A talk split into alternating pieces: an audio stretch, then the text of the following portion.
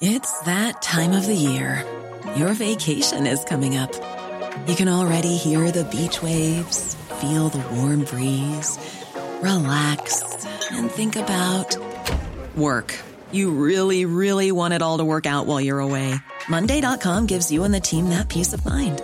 When all work is on one platform and everyone's in sync, things just flow wherever you are. Tap the banner to go to Monday.com.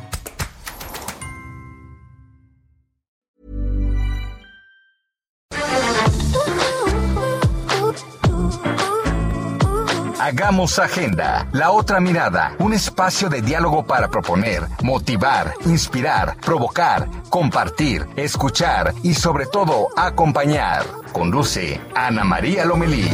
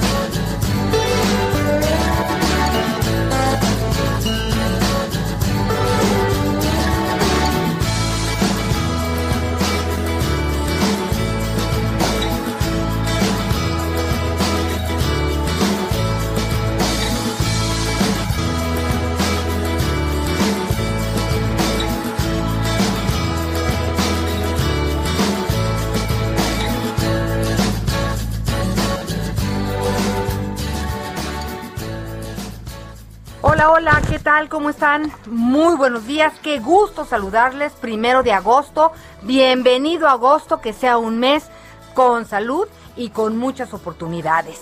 Eh, recuerde que estamos en la tercera ola de COVID-19, no está fácil, los contagios, pues eh, seguramente se ha enterado usted de si el vecino, el compañero, la amiga, eh, familiares, les mandamos un fuerte abrazo a todas las personas que, que pues están pasando en estos momentos por esta enfermedad y por la que esté cualquier persona, por supuesto, que esté enferma, sus familias.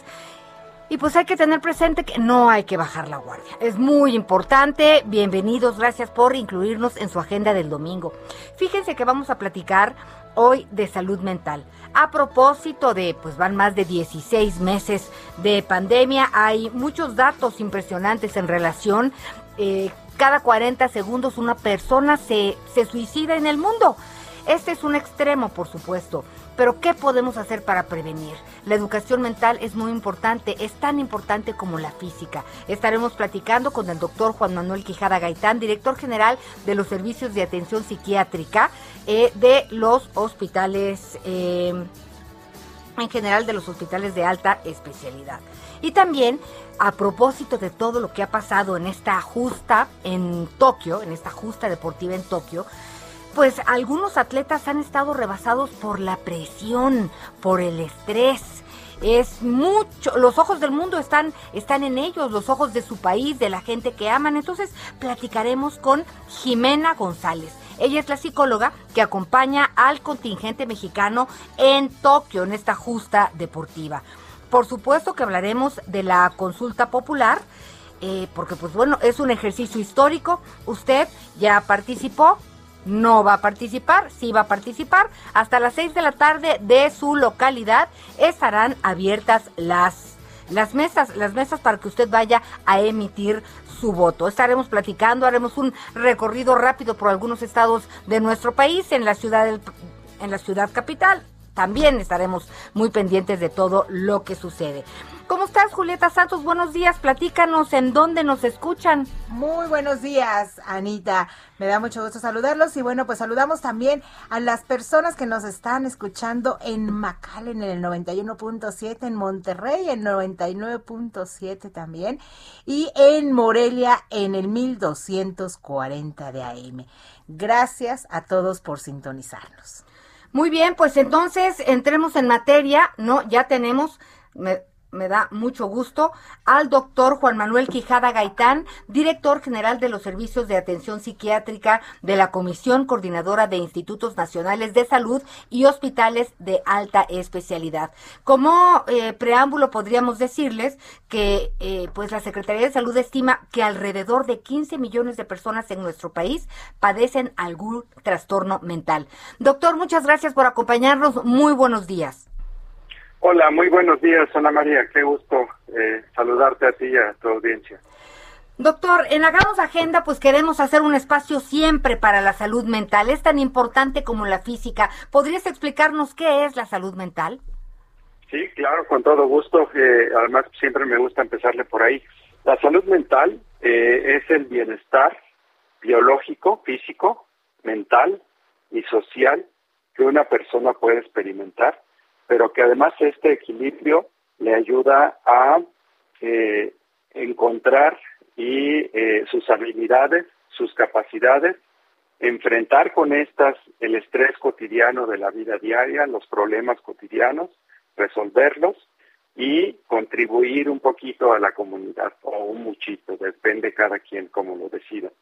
Entonces, esta es eh, la salud mental como tal, este equilibrio que nos permite hacerle frente a la vida diaria, físico, mental y social.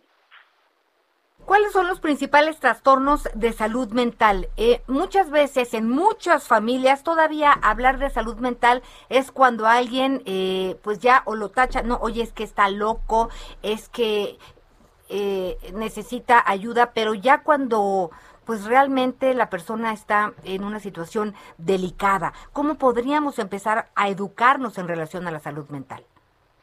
Sí, en cuanto a esto tiene mucho que ver el, eh, lo que llamamos el estigma, que es etiquetar a alguien, precisamente eh, ponerle ahí una etiqueta de algún padecimiento mental, eh, después hacer un prejuicio como decir, ah, entonces eh, ha de ser algo como eh, raro, no me quiero juntar con él, y finalmente eso, no juntarse, discriminar un poquito.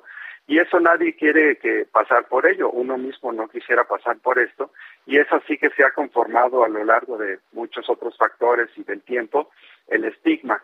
Aún prevalece, sin embargo, últimamente sí se ha ganado mucho la batalla y cómo con información. Eh, ¿Y cuál es esa información? Sabiendo que eh, así como se nos enferma el corazón y vamos al cardiólogo o la piel y vamos al dermatólogo, los ojos, vamos al oftalmólogo, también el cerebro le sucede y eh, tiene cura, tiene tratamiento y esto se quita. De lo que más le sucede al cerebro, contestando también la pregunta, es en los trastornos depresivos, son muy comunes, los trastornos ansiosos también son muy comunes, las fobias, eh, son muy comunes. Y otro muy común que pertenece a la salud mental es el consumo de sustancias, en este caso el alcohol, que es también algo muy común, y el tabaco.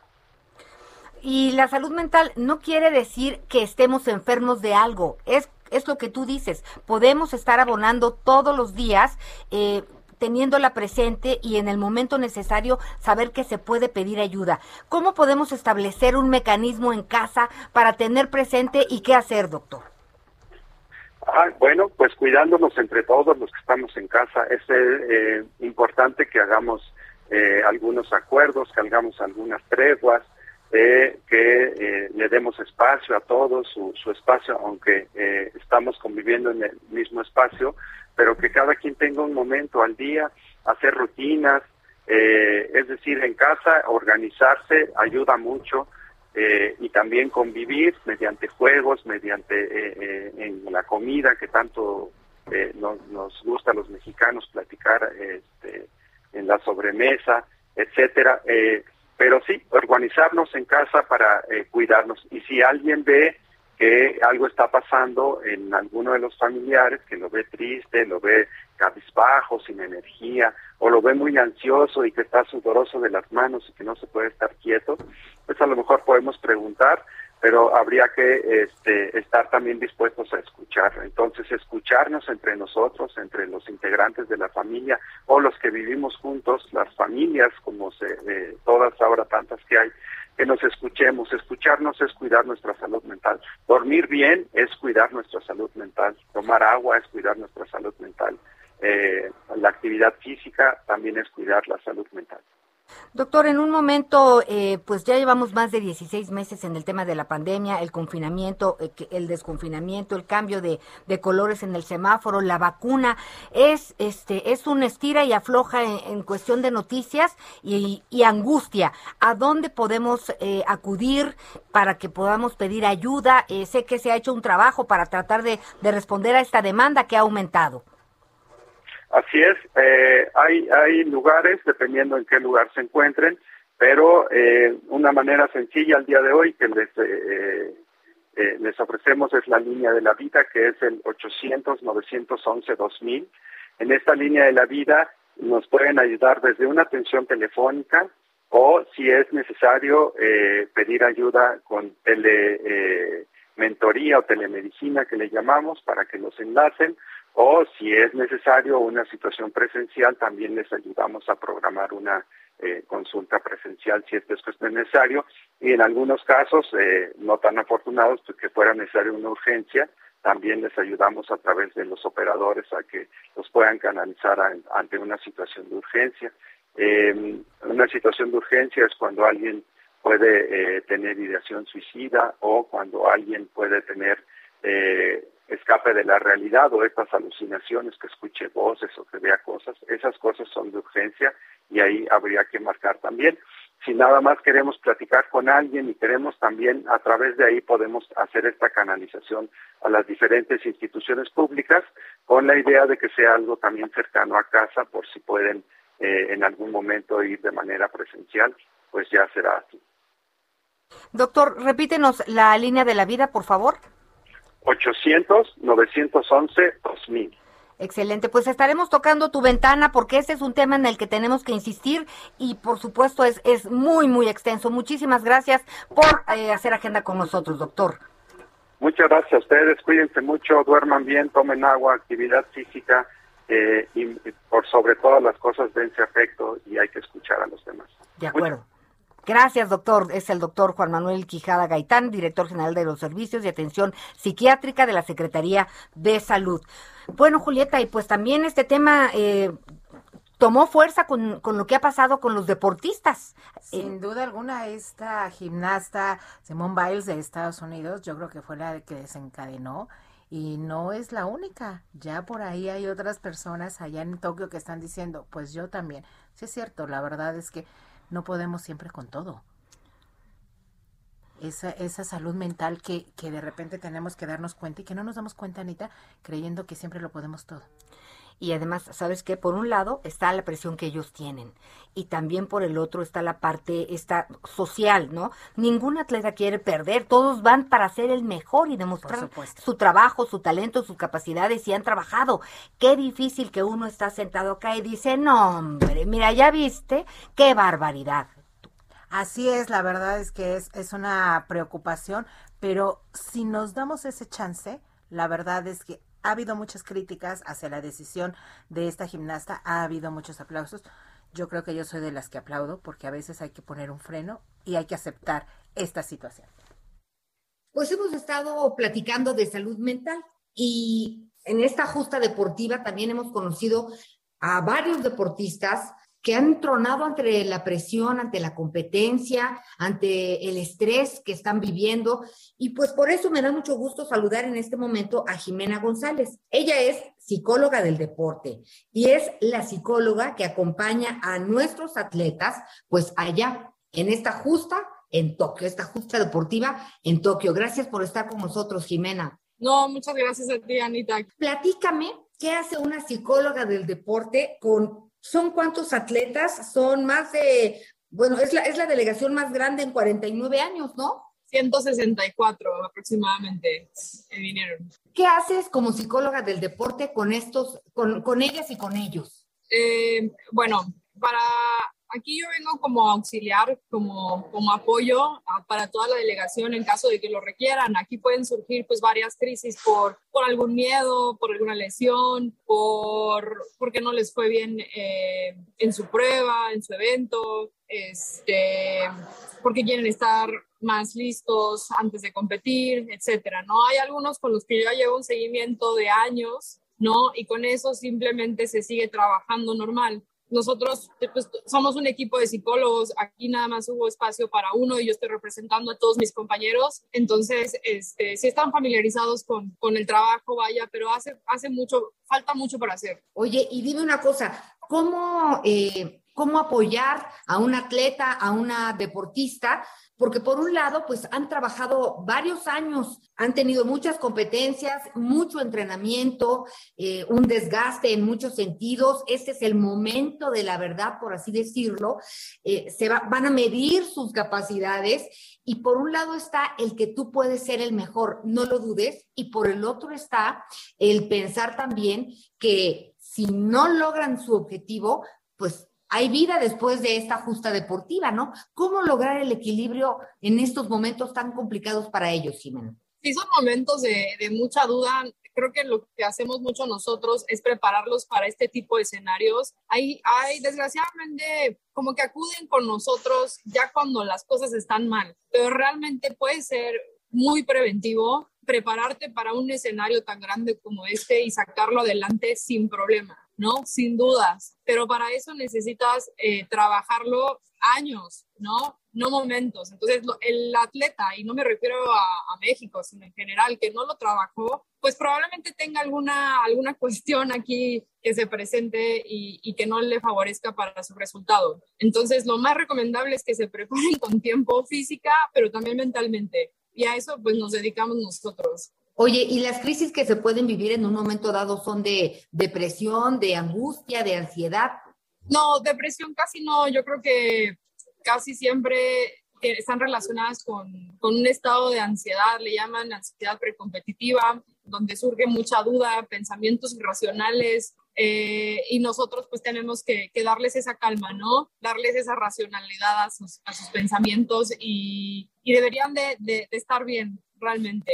Oye, y tú vas a las competencias, ellos te van a buscar a ti en algún cubículo. ¿Cómo, cómo es la organización? Parte de, de la preparación psicológica es que yo los he acompañado eh, a varias competencias durante el ciclo olímpico completo para que mi presencia aquí no sea como anormal, vaya, ¿no? Entonces ahorita ya están familiarizados con ver a algún psicólogo presente al que pueden recurrir. Tenemos ahí en el en, en área médica pues eh, como información a quién se pueden acercar y demás. Eh, ahorita está en auge la salud mental y es, es, es muy necesaria, de verdad es muy necesaria, es algo que pues que todavía tiene un estigma, ¿no? de, que no tengo que estar loco o yo ya estoy loco, ¿para qué necesito ayuda y demás? Pero realmente eh, el atleta es experto fingiendo, ¿no? Que todo está bien, que él es fuerte, que él puede, que está motivado, pero pues por dentro uno nunca sabe. Entonces, ahorita pues seguimos trabajando para que crean en el trabajo aún más, que le den el valor necesario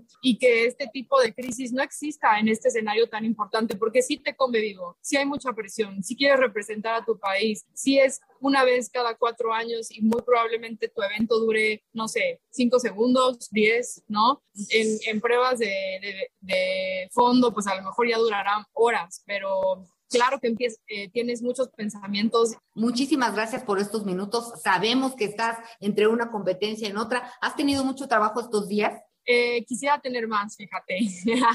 no, la verdad es que yo no puedo desearle una crisis a un atleta, la verdad, pero aquí estamos, yo estoy de apoyo, quien solicite que lo acompañe a un entrenamiento, yo voy a una competencia, si mi presencia es importante, ahí voy a estar, ¿no? Este trabajo es 24/7 y, y pues bueno, también el personal médico necesita apoyo psicológico, es un trabajo muy demandante, creo que si hacemos un buen papel aquí como, como psicólogos, en el futuro nos van a dar eh, un mejor lugar. Tienes toda la razón. Pues te esperamos y los esperamos con los brazos abiertos. Qué bueno que eh, me parece que una persona, una psicóloga del deporte es poca para, para una delegación tan grande, pero eh, vamos avanzando, vamos aprendiendo y ya nos veremos de regreso. Buen viaje y cualquier cosa, pues estaremos conectados. Muchas gracias, Jimena González, psicóloga del deporte, pues es la responsable de, de, la psicología en estos momentos de nuestros representantes en esta justa allá en Tokio. Muchísimas gracias. No, muchas gracias a ti y todo lo mejor a los atletas mexicanos, que todavía falta otra mitad de juegos. Así es, éxito y estamos pendientes. Gracias. gracias. Bye.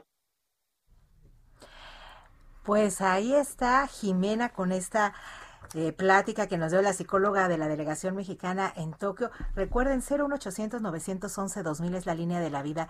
Cualquier pedacito que nos alerte de que algo tenemos de situación mental, llamemos y pidamos ayuda. Y bueno, vamos a pasar a otra cosa, Anita, los aplausos de la semana. La a ver, bravo, bravo. Son esas cosas que nos ayudan a, a, cargar pilas, sobre todo en fin de semana. A, a, cambiar el chip un poquito para hacer cosas positivas. Estos, esta vez vamos a darle a unos estudiantes de la UNAM que allá en Guerrero han llevado la ciencia, la han acercado a comunidades marginadas. ¿Cómo lo han hecho? Pues a través de una combi, le han llamado la combi de la ciencia. Han pedido apoyo de la comunidad han adaptado un laboratorio y le están llevando a diferentes eh, comunidades, pues cosas de ciencia para que conozcan y acercarles un poquito. Y el, lo que viene, lo que viene, bueno, pues es que justamente en esta combi ahora le van a poner unos paneles solares. ¿Y qué van a hacer con esos paneles solares estos chicos? Cristóbal Miguel García es el pasante de la carrera de física que está haciendo todo esto. Bueno, pues ahora, ¿qué quiere hacer? Adaptarle un refrigerador que funcione con energía solar justamente para poder llegar ahora a Tasco, a Iguala, Chilpancingo y Acapulco. Combi de la Ciencia en Facebook por si quieres saber un poquito más de lo que están haciendo este grupo de estudiantes de la UNAM. Bravo, bravo, bravo. De eso se trata, de crecer, salir adelante y ver por los demás. en la medida que hagamos esta cadena, van a llevar justamente antídoto contra las picaduras de alacrán que allá se da mucho. Excelente. ¿no? Seguiremos de cerca este proyecto. Pero ahora, ponnos, viene de ahí, mi querido Héctor, adelante, por favor, porque hoy celebramos, pues, más que a un músico, a un poeta. Escuchemos. Linda Tacuba, bella tierra tan risueña.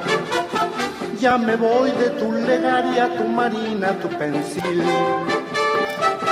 Ya me voy, me lleve el metro por un peso hasta Tasqueña pues sí, es nuestro querido Chava Flores, el poeta cronista inmortal. Platicaremos de esto, Julieta, porque pues es en Hagamos Agenda está presente. Hagamos Agenda con la periodista de la otra mirada, Ana María Lomelí.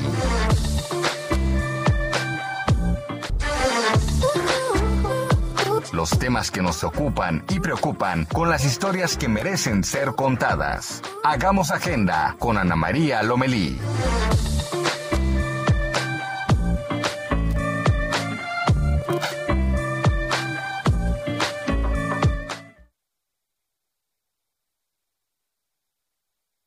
¿A poco no les hizo quiz cuando visitaron por primera vez el metro?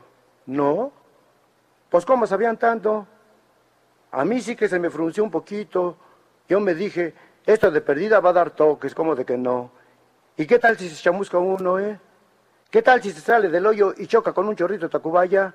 ¿O se le cae el techo encima? A ver.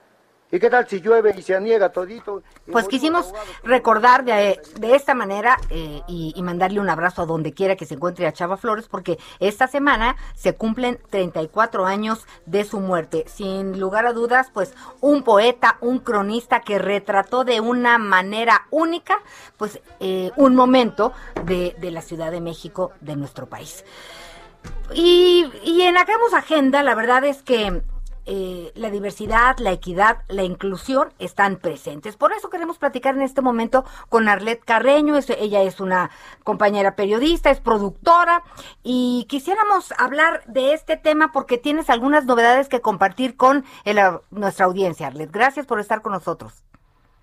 Chicas, un placer estar con ustedes, Ana María Lomelí y Julieta Santos, y por supuesto con su entrañable público. Pues les cuento que eh, se estrena una nueva serie, Consonantes Más, que es parte de las nueve series que estrena el canal del Congreso este próximo 16 de agosto. ¿Qué es esto? Bueno, son 10 historias, 10 realidades contadas desde la mirada de la voz de los personajes, algunos que han luchado por años desde su trinchera, por acceso a la justicia, al reconocimiento, y pues han emprendido verdaderas batallas legales para ser llamados como lo que son. Son familias que les ha costado años de investigación y aprendizaje en el tema y que hoy pues son el soporte de otras más que pasan por la misma situación. Por ejemplo, chicas, les pongo nada más aquí un puntito. Ser mujer en nuestro país ya es un desafío, 11 mujeres asesinadas al día. Ahora, suma que es mujer y lesbiana. Le ponemos un gradito más de dificultad al asunto, bueno, mujer, lesbiana, ¿y qué decide ser madre? Por ejemplo, tenemos esta familia lesbo-maternal, Ana de Alejandro y su esposa, que nos dejaron meter, pero hasta la cocina, ellas y sus cuatro hijos, y nos comparten, pues, desde su cotidianidad, qué les costó tener esa familia, y me refiero a lo monetario, ¿eh? Lo legal y lo social, y no cualquiera se paquete. Y bueno, y quizá viendo estos documentales, ojo, ¿eh? Sin importar que sean parte de la comunidad, Ana María, quizá puedan ver esta realidad que no es nada diferente a otras parejas heterosexuales, en un ambiente de verdad lleno de amor, respeto y libertad, solo que a esta familia, pues tuvo que tener litigios jurídicos legales larguísimos, apretarse el cinturón con lo económico para ser reconocidos como familias. Ellos llevan eh, una familia increíble con pequeñitos este, muy felices, brincando por todos lados como en cualquier eh, casa donde hay pequeñitos y adolescentes, con perros y gatos, una cosa maravillosa, Anita. La verdad, Arlette, es que este nueva inclusión que está haciendo el canal del Congreso en estos temas, pues nos abre la puerta para saber también que, bueno, pues en el país, poco a poco, poco a poco, poco a poco vamos quitando estos mitos y podemos hacer de este país un país con mayor diversidad y, por supuesto, inclusión. Y bueno, pues todos somos iguales, ¿no? Y es que, chicas, de verdad, el panorama eh, que vivimos en nuestro país en cuanto a números y cifras reales, yo nada más aquí les pongo un ejemplo. Eh, por ejemplo, investigaciones de la UAM han, han dado a conocer que en América Latina, México, seguimos ocupando desde hace muchísimos años el segundo lugar en crímenes de odio, solo después de Brasil. ¿eh? Y ojo que terminando este este mes, justamente se dio el caso de la activista Aline. Ella es integrante de la comunidad trans en el Estado de México y fue asesinada brutalmente en su casa con su mascota. Y chicas, irónicamente, un día antes, esto de aprobarse la ley de identidad de género en el Estado de México. Casos como este nos hacen replantearnos que sí, necesitamos espacios como consonantes y más para la información. Entonces, querida Arlet, ¿cuándo vemos tu, tu serie? Bueno, está a partir del 16 de agosto por el canal del Congreso. Eh, consonantes y más, vamos a tener 10 personajes de la diversidad que nos, que nos muestran cómo sí se puede salir adelante. Y ojo, ¿eh? no se trata de convencer a nadie, se trata de mostrar una realidad de nuestro país que se vive en todo el mundo. Aquí creo que las palabras claves son empatía, información y visibilización. De esta manera... Y respeto. y, respeto, por supuesto. respeto. De esta manera quizá abonamos un poquito un país para todas, todos y todes. Bien, pues mucho éxito, estaremos pendientes. Gracias, Arlet Carreño. Bonito día, hasta luego, chicas. Hasta luego. Y bueno, otro tema muy importante, hoy se lleva a cabo esta consulta, esta consulta popular y eh, pues vamos a ver qué está pasando. Miren, de entrada 285 mil funcionarios, más de 285 mil funcionarios de mesas receptoras se requirieron para llevar a cabo esta consulta popular, que es la primera la primera, sin duda será histórica. Más de 57 mil mesas receptoras, el voto habrá eh, pues para su para su consulta 23 mil son básicas y 33 mil eh, pues son contiguas. 24 mil observadores 24 mil observadores 23 visitantes extranjeros de 14 países estarán como observadores. Y pues el padrón es de 93 millones 597 mil 559 personas para que sea vinculante debe de acreditarse el 40% de la participación. Pero en este momento vámonos con Javier Ruiz, es reportero del Universal, él está en la Ciudad de México. Gracias Javier, platícanos, ¿cómo ves? Hola Ana María, ¿qué tal? Saludo con gusto, excelente de mañana. Pues hemos hecho un recorrido en diferentes alcaldías de la Ciudad de México para pues, justamente ah, pues, checar la apertura de estas eh, casillas. Hay que mencionar que hasta el momento, pues de acuerdo a las autoridades, se han instalado el 93% de ellas. También, pues todas comenzaron a las 8 de la mañana, cerca algunos otros ocho y media, algunos tuvieron un retraso entre 15 y 20 minutos porque luego faltaban personas, sin embargo poco a poco fueron llegando y ya se han instalado. Mencionar que nosotros nos encontramos justamente el día de hoy en el lago Jalapa, esto en la alcaldía Miguel Hidalgo, en la colonia Anáhuac, y donde pues eh, poco a poco se han llegado personas, sin embargo, por lo que se está referido también por los funcionarios de casilla, es que pues en comparación de las elecciones, pues el día de hoy pues han sido más lentas, son pocas las personas que han llegado, sin embargo, pues eh, también mencionar que estas se han realizado entre las 10 de la mañana, porque antes de las 10 realmente con todas son las personas que acudieron a votar. Mencionar eh, también que sí también se han realizado pues algunos eh, disturbios, principalmente en la donde votó el presidente Andrés Manuel López Obrador, está ubicada la alcaldía Cuauhtémoc, justamente en la calle de Jesús María número 5, e incluso pues hubo algunos empujones, hubo algunas pues eh, riñas muy leves y mencionar también que pues eh, llegaron a este punto pues las autoridades porque también había un retraso de aproximadamente pues media hora posteriormente pues se regularizó y continúan estas elecciones. Mencionar también que en general eh, son bastante pacíficas bastante tranquilas. Únicamente mencionar también que hay operativos por parte de elementos de la Secretaría de Seguridad Ciudadana bastantes pues discretos hay rondines por parte de autoridades pero en general pues las, las casillas y en general pues las elecciones en todo el país y parte de la Ciudad de México pues están llevando en bastante calma en esta consulta popular. De momento, Ana María, el reporte que tenemos. Muchas gracias, Javier Ruiz, reportero en Ciudad de México de El Heraldo. Gracias por estar con nosotros. Y de la Ciudad de México nos vamos con Carlos Valenzuela, con... Eh, pues él es corresponsal del Heraldo en Sinaloa. Gracias, Carlos. Platícanos cómo andan las cosas por allá. ¿Qué tal, Ana María? Muy buenos, muy buenos días. Está muy calmada la votación aquí en Sinaloa. Inició a las 8 de la mañana, pero hay mucho retraso en la instalación de las casillas. De acuerdo al Instituto Nacional Electoral, se ha reportado hasta el momento un 40% de la instalación, eso con corte a las 9 de la mañana, hace exactamente una hora que dio esta información.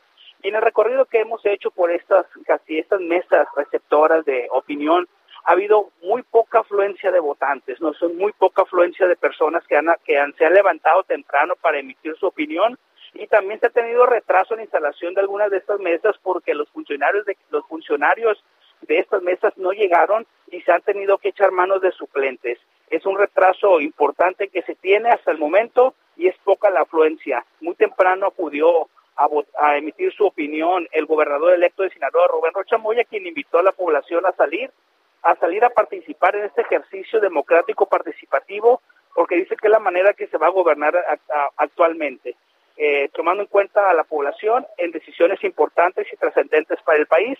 Dice que, que conoce la situación de la pandemia y de los contagios que se pide a la gente que no salga de su casa, pero en este caso dice que, que es bueno hacerlo y hacerlo con las precauciones debidas para evitar contagios de COVID-19. Hasta el momento es tranquila la votación, la participación. Vamos a ver cómo se desarrolla durante la mañana y si se instalan todas las mesas receptoras que se tienen estimadas, que son 1.339 en Sinaloa. Bueno, pues entonces estamos muy pendientes y vamos a enlazarnos al INE porque está justamente eh, el consejero presidente Lorenzo Córdoba en una conferencia. Adelante, por favor. Lo haremos y por supuesto estarán ustedes, eh, eh, tendrán la comunicación permanente. Declaración muy rápida, consejero. Precisamente el diputado Sergio Gutiérrez Luna subió un video en el que aparecen usted y el consejero Ciro Murayama haciendo como expresiones o manoteo mientras él hablaba. Lo que ustedes decían era mentiras a otro lado. Mentiras a otro lado, las mentiras a otro lado. Honremos la mesa de la democracia. Y eso justamente es lo que dije en la segunda intervención. Y la verdad, seamos leales con la ciudadanía. Quien miente tiene poco compromiso democrático. Mentiras a otro lado. Gracias. Eh, gracias. Eh, Luis Méndez de Canadá. Bueno, pues esto está sucediendo en el INE en estos momentos. Entonces, eh, eh, estaba, estaba leyendo que en el Twitter de Lorenzo Córdoba dice, el INE México no ha escatimado ni escatimará su capacidad técnica y profesional en la organización de cualquier mecanismo de participación que contribuya a fortalecer la vida democrática y la consulta popular es ya un éxito. Anita, rápidamente vamos a decir en qué sitio de la página web puedes ver dónde está tu mesa porque las personas tienen de aquí hasta las 6 de la tarde. Ubica tu mesa.ine.mx, así de sencillo. Ahí puedes ver 800 433 2000 es el Inetel, ahí podemos también ubicar nuestra mesa. Hasta las 6 de la tarde de eh, tiempo de su localidad, así que vamos a estar muy, muy, muy, muy, muy pendientes. Y pues bueno, fíjense que el viernes, hablando de, otro tema, fíjense que el viernes eh, falleció, nos enteramos de que falleció Sammy Pérez de COVID-19, actor y comediante con muy exitoso, participó en, en distintas eh, emisiones, en distintos programas, en El Calabozo, Derbez en Cuando y hasta en la película No se aceptan, devoluciones también con Eugenio Devers, en fin, todo una, un, 28 años me parece que como comediante, toda una historia, la verdad, de éxito, muy difícil porque pues se dijo en algún momento que él tenía una alguna discapacidad intelectual, su familia aclaró y dijo que él tenía eh, dislexia, que es un trastorno del, lenguaje, pero ¿por qué lo estamos platicando? Desde luego nuestra solidaridad y un abrazo a sus familiares y amigos por esta lamentable pérdida, pero él puso el tema de la, de la discapacidad en, en, un, en el sentido de que, por un lado, él se reía de él mismo, ese es un tema, pero por el otro, en muchos medios de comunicación, a veces uno sin estar consciente de lo que está diciendo, es capaz de burlarse de la discapacidad, del problema del de enfrente. Entonces, por eso es, es tan importante esta persona, porque colocó esta discapacidad este, eh, en, en, en, las ocho columnas. Él salió adelante, triunfó, lo que quiere decir que las personas con discapacidad tienen mucho que aportar y tienen mucho que hacer, como cualquier persona. ¿Qué y decía por eso, él, Anita? Yo, soy igual a ti. Y ahí hay una diferencia entre reírse con y reírse de alguien con discapacidad. Esa es la, eso es lo que resume lo que era Sami Pérez. Y por eso en Hagamos Agenda eh, estaremos hablando del tema de la discapacidad. Andrés Elec es una persona que también tiene un, un padecimiento, un síndrome que siempre me cuesta trabajo, Andrés. Eh, eh, sé que empieza con A. ¿Cuál es, Andrés? El síndrome de Arsco. De, de Pero él es un triunfador, es maratonista, entre otras cosas, ha escrito algunos libros y hoy vamos a hablar contigo de discriminación. Es nuestro colaborador. Adelante, Andrés. Mira, la discriminación es un tema muy difícil. Es un tema que todas las personas con discapacidad ah, este, padecen, ¿no? Porque en México realmente muchísima gente, muchísima gente con discapacidad salen discriminados discriminados, ¿no? Discriminados. Discriminados. Porque la gente no sabe realmente lo que es una discapacidad en México. Y eso es muy triste. Porque, y por eso realmente, este, la gente es, la gente tiene ese tema, ¿no? De que no sabes cómo tratar a esas personas. Tienes que entenderlas para tratarlas bien y para que no, para que no surja ese tema, ¿no? Porque si no, va a seguir el tema y va a seguir muy fuerte. Entonces yo creo que la, deben de tratar y deben de entenderlos para que no haya la discriminidad que hay en México. Aquí, aquí Andrés, permíteme interrumpirte, pero bueno, pues en este sentido de la discriminación, vemos que mucha gente, que es uno de los principales grupos, por cierto, discriminados en México, bueno, pues los excluyen de la salud, del trabajo, de la educación y de todas las, las situaciones para tener una vida en plenitud, ¿no, Andrés? Es muy triste eso no se debe de hacer, se debe de entenderlos, se debe de saber cómo actúan y, y debes de, de, tener ya una, una explicación y debes de entenderlos y debes de platicar con ellos, porque si no va a seguir. Para que a aquellas personas que tienen, pues que son discriminadas.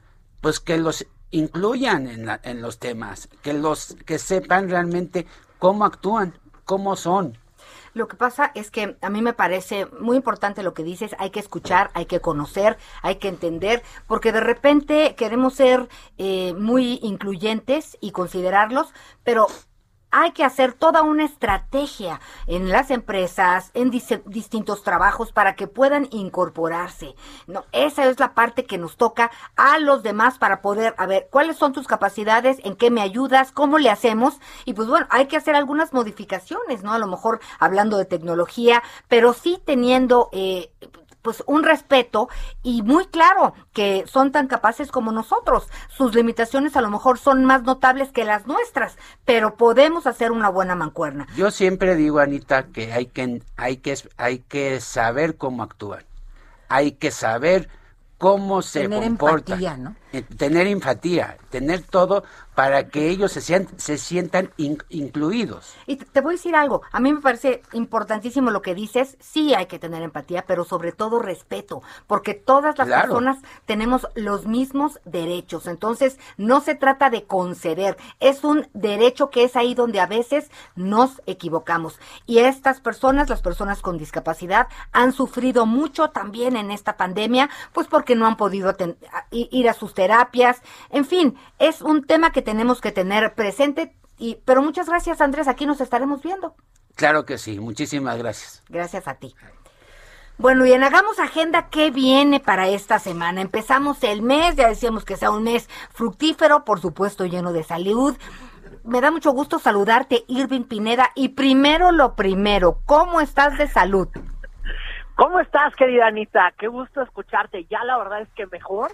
Yo sí cerré eh, el mes literalmente con con la vacuna, con una operación, pero la verdad es que va avanzando poco a poquito, Anita, y que hay más gente en los restaurantes que en las casillas, y con esto vamos a abrir la agenda de lo que será noticia ya esta semana, porque hay que estar pendientes a las nueve de la noche del mensaje en torno a esta consulta popular que en espíritu busca enjuiciar a los antecesores inmediatos del presidente López Obrador. Anita, también pues hay que estar pendientes de lo que digan las autoridades de la capital del país y de diversos estados en torno a la variante Delta de COVID-19. Mañana, lunes 2 de agosto, todos aquellos empleados del gobierno federal que ya hayan recibido las dos vacunas de COVID-19 van a tener que volver a sus oficinas, aunque no sin antes presentar una prueba de que han dado negativo a COVID-19 en San Luis Potosí también. Ojo, se reducen los aforos y los horarios de los locales comerciales.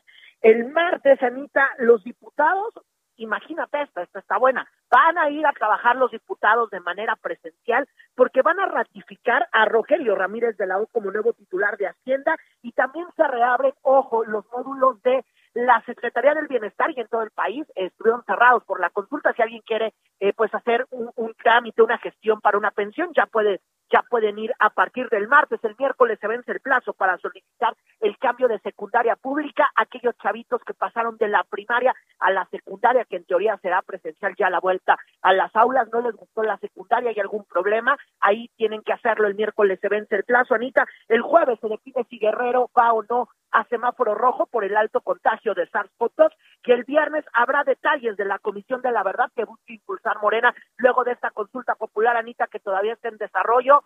¿Cómo ves el panorama? Bueno, pues la verdad es que hay muchos temas de los cuales hay que, hay que estar pendientes. Oye, hoy a las nueve eh, sabremos el, un, conteo preliminar de qué, de hacia dónde va la consulta popular, ¿correcto?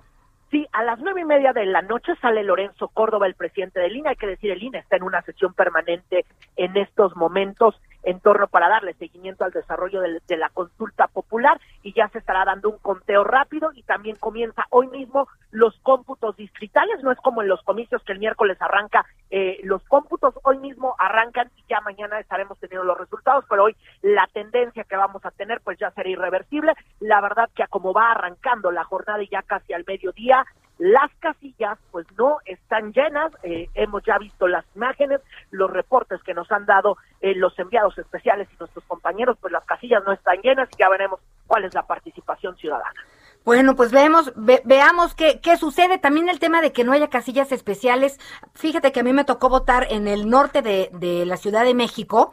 Ya estaba muy instalada la casilla y había algunas enfermeras que no podían votar. Y yo les decía, oigan, pues se equivocaron de casilla porque no es la misma donde votaron el 6 de julio. Chequen muy bien dónde está ubicada ahora su mesa.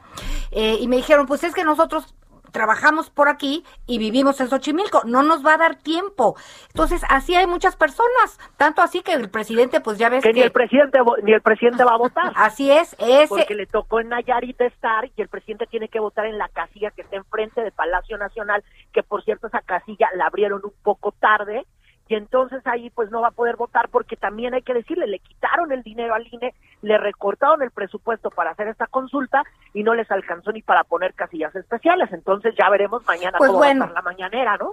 Pues pues hasta ahí estaremos pendiente, ¿tú ya te, re, te reincorporas, ya vas a circular o todavía no? Me tomo todavía unos días de descanso, falta quitar el punto y todas esas locuras. Me parece muy bien. Eh, pero ya estamos eh, ya listos con las noticias, Anita. Bueno, pues bendito Dios que, que saliste de, de, del hospital rápido y estamos pendientes. Gracias por la información, Irving Pineda. Buenos días. Muy buenos días. Oigan, y saludo también al productor, nuestro compañero Héctor Vieira, ¿no? Así, al operador Enrique Hernández y en la información está Gina Monroy, pendientes, ¿no? De todo. Y un abrazo a José Luis Rodríguez, también nuestro productor, que está unos días fuera de combate, lo esperamos muy pronto de regreso.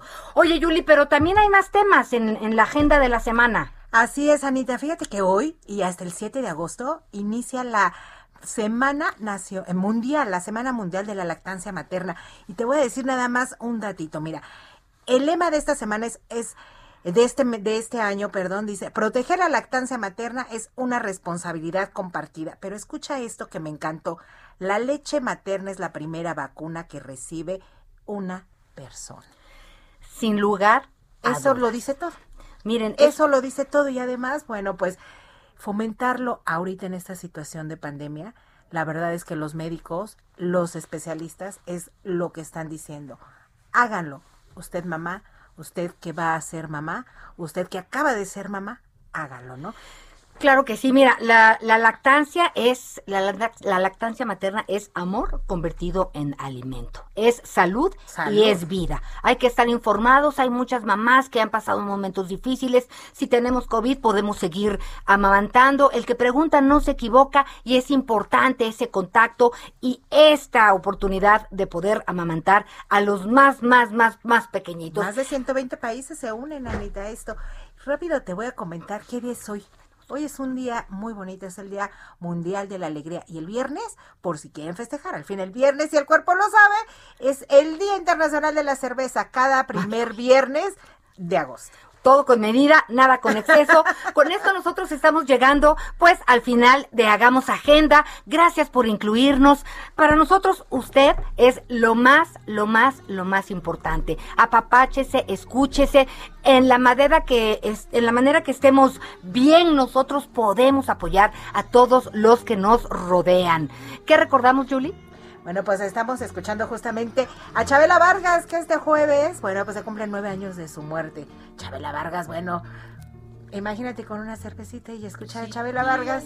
Pues qué mejor, ¿no? Que para terminar el, la semana próxima, esta que se que inicia mañana, ¿no? Bienvenido agosto y bienvenida la semana. Nos vemos en ocho días. Nos Esto es Hagamos Agenda. Gracias, Julie. Que tengan un bonito inicio de semana. Por supuesto, nos escuchamos el próximo domingo. Ya ves que venero tú. Cada domingo te esperamos en Hagamos Agenda con la periodista de la otra mirada, Ana María Lomelí.